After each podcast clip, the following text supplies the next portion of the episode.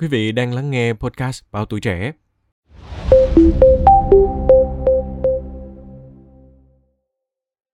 Quý vị thân mến, vào mùa đông, nhu cầu năng lượng của trẻ em sẽ cao hơn nhiều vì một phần năng lượng bị tiêu hao để giữ ấm cho cơ thể. Chế độ dinh dưỡng như thế nào để nâng cao khả năng chịu lạnh và sức đề kháng của trẻ khi nhiệt độ không khí giảm thấp? Xin mời quý vị cùng tìm hiểu trong số podcast ngày hôm nay. Chia sẻ về vấn đề này, bác sĩ Phan Bích Nga, trưởng khoa khám tư vấn dinh dưỡng trẻ em, Viện Dinh dưỡng Quốc gia cho hay, thời điểm giao mùa, không khí chuyển lạnh là điều kiện thích hợp sản sinh các mầm bệnh và khiến trẻ dễ nhiễm bệnh, diễn biến bệnh nặng thêm.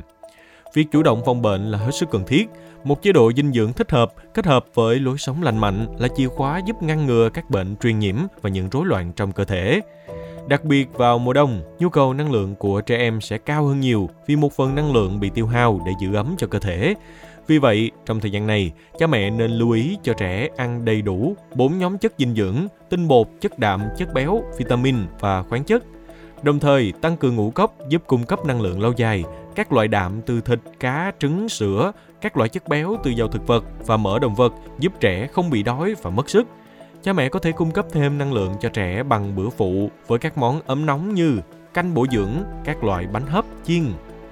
Tăng cường rau xanh, quả chín là những thực phẩm giàu vitamin E, C nhằm hỗ trợ cải thiện khả năng thích ứng của cơ thể trẻ nhỏ khi tiết trời trở lạnh, giúp nâng cao khả năng chịu lạnh và sức đề kháng của trẻ với nhiệt độ thấp, bác sĩ Nga khuyến cáo.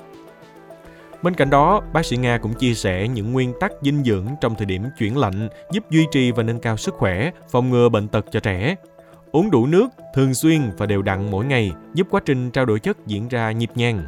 Đặc biệt, thông qua quá trình toát mồ hôi và loại bỏ các chất dư thừa qua đường tiêu hóa, nước giúp cơ thể thải độc tố và những chất dư thừa.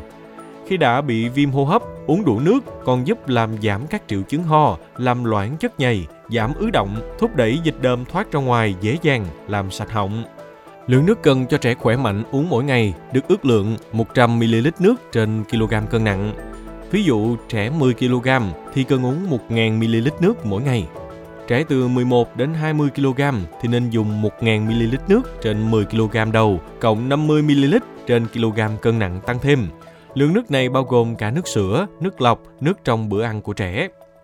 Ăn đủ các bữa trong ngày gồm 3 bữa chính và có thể thêm từ 1 đến 2 bữa phụ, kết hợp đa dạng giữa các loại thực phẩm và trong một bữa nên có từ 10 đến 12 loại. Đặc biệt nên ưu tiên cung cấp đủ các dưỡng chất quan trọng hỗ trợ hệ miễn dịch như chất đạm, sắt, kẽm, selen và vitamin A, C, E, D. Với nhóm chất đạm, đây là nguyên liệu thiết yếu hỗ trợ chức năng của hệ miễn dịch. Do đó nên chọn những thực phẩm có giá trị dinh dưỡng cao, dễ hấp thu và kết hợp cả đạm động vật như trứng, sữa, thịt, tôm, cá và đạm thực vật, các loại đậu đổ. Trung bình, trẻ cần được bổ sung khoảng 2 gram chất đạm trên kg cân nặng mỗi ngày. Trẻ em cũng cần được cho ăn rau quả, tùy vào độ tuổi của trẻ sẽ cần tiêu thụ lượng rau củ quả khác nhau, từ 100g đến 300g với cách chế biến phù hợp. Nguồn thực phẩm giàu vitamin A bao gồm các loại rau xanh lá như rau chân vịt, cải xanh, rau ngót, cải ngọt. Trái cây củ quả có màu vàng cam như cà rốt, ớt chuông, bí ngô, cà chua. Ngoài ra, cần chú trọng tới các thực phẩm cung cấp vitamin C như là ổi, bưởi, cam quýt, vitamin D, trứng, bơ, sữa, gan động vật, nấm để xây dựng hệ miễn dịch cho trẻ khỏe mạnh.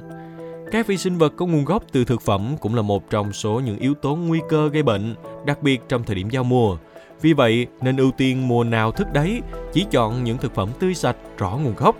Sơ chế và chế biến đảm bảo an toàn vệ sinh và thực hiện ăn chín, uống sôi. Sau chế biến, nên che đậy và bảo quản đồ ăn cẩn thận, không ăn những thực phẩm có dấu hiệu hư hỏng, ôi thiêu. Bên cạnh đó, cha mẹ cũng cần chú ý giữ ấm cơ thể cho trẻ, mặc đủ ấm, sử dụng khăn choàng cổ, vùng mũi, họng, ngực. Quý vị nghĩ sao về những thông tin trên? Hãy để lại ý kiến của mình bằng cách bình luận bên dưới nha. Hy vọng những thông tin vừa rồi sẽ giúp quý vị có thêm kiến thức để trang bị và tăng cường sức khỏe của con em mình. Cảm ơn quý thính giả đã lắng nghe show podcast lần này. Đừng quên theo dõi để tiếp tục đồng hành cùng với podcast Bảo Tuổi Trẻ trong những số lần sau. Còn bây giờ, xin chào và hẹn gặp lại.